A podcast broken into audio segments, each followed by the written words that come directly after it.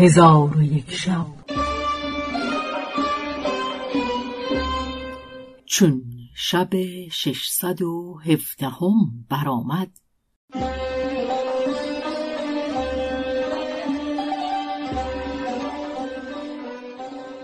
گفت ای ملک جوانبخت جوزر را گرفته از قصر بیرون بردند رئیس او را به خدمت بداشت.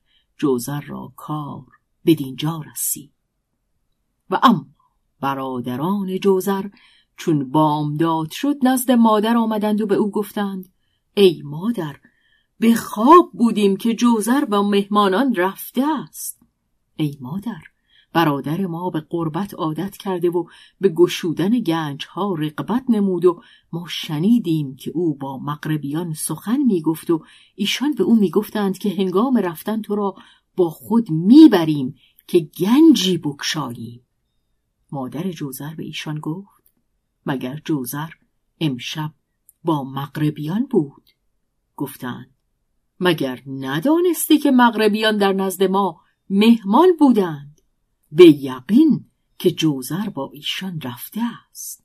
ولکن خدای تعالی او را به راه راست دلالت کند که او نیکبخت است.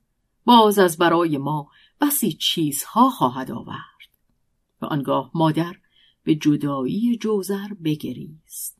برادران جوزر گفتند ای پلیدک جوزر را این همه دوست می‌داری؟ اگر چنانچه ما قایب شویم محزون نمیگردی و اگر حاضر شویم شادگین نباشی مگر ما پسران تو نیستیم؟ مادر جوزر گفت شما نیز مانند جوزر پسران منید ولکن شما شقی هستید و شما را بر من احسانی نیست و از آن روز که پدر شما درگذشته هرگز از شما نکویی ندیدم و اما از جوزر بسی نیکی ها دیده ام و به من بسیار احسان کرده. اکنون سزاست که من به جدایی او گریان شوم که احسان او به من و شما همی رسی. چون برادران جوزر این سخن بشنیدند او را دشنام دادند و بزدند و به خانه اندر آمده خورجین بگرفتند و خورجین تلسم نیز برداشتند و با مادر گفتند اینها مال پدر ماست. پس برادران زرها قسمت کردند و در خورجین تلسم اختلاف میان ایشان پدید گشت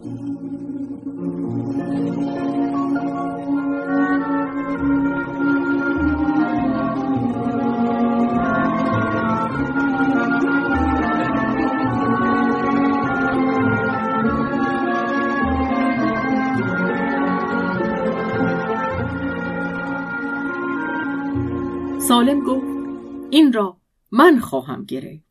سلیم گفت من خواهمش برد. کار ایشان به مخاسمت انجامی. مادر گفت ای پسران ناخلف زر و گوهر بخش نمودید. اکنون همی خواهید که این خورجین نیز بخش کنید این خورجین قسمت شدنی نیست و هیچ مال با این برابری نمی کند و اگر این را از میان ببرند تلسم او باطل خواهد شد و خاصیت او خواهد رفت. این را نزد من بگذاری.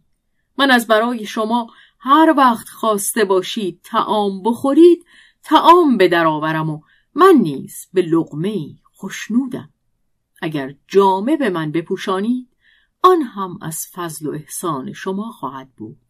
شما پسران منید و من نیز مادر شما هستم.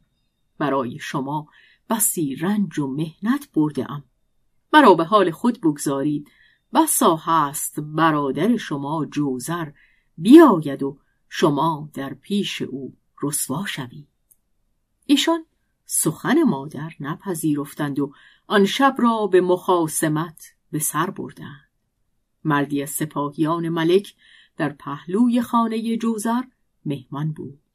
مخاسمت ایشان بشنید و واقعه بدانست. چون بامداد شد آن مرد سپاهی نزد ملک در آمد و ملک را نام شمس و دوله و در آن عصر ملک مصر بود. او را از واقع آگاه کرد. در حال ملک برادران را حاضر آورد و ایشان را همی آزرد تا به خورجین اعتراف کردند. ملک خورجین از ایشان بستد. ایشان را به زندان اندر کرد و از برای مادر جوزر به قدر کفایت جیره معین نمود. ایشان را کار به دینجا رسید. و اما جوزر یک سال به خدمت رئیس قیام کرد. پس از یک سال که در کشتی بودند بادی تند بر ایشان بیامد. کشتی را به کوهی برزد و کشتی بشکست و هر کس در کشتی بود غرق شد. بجز جوزر که به ساحل رسید و از آنجا سفر کرده به قبیله از عرب برسید. ماجرای او را باز پرسیدند. او ماجرای خود به ایشان حدیث کرد و در آن قبیله از اهل جده مردی بود بازرگان. به حالت جوزر رحمت آورد و به او گفت ای جوان مصری در نزد من به خدمت گذاری باش تا من تو را نان و جامه دهم و تو را به جده برم. جوزر به خدمت او قیام نمود و با او سفر کرد تا به جده برسیدند. بازرگان او را بسی اکرام کرد.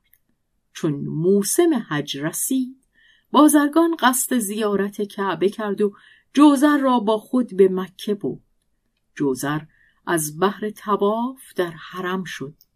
ناگاه رفیق مغربی خود عبدالسمد را دید که تواف می کند چون قصه به دینجا رسید بامداد شد و شهرزاد لب از داستان فرو بست.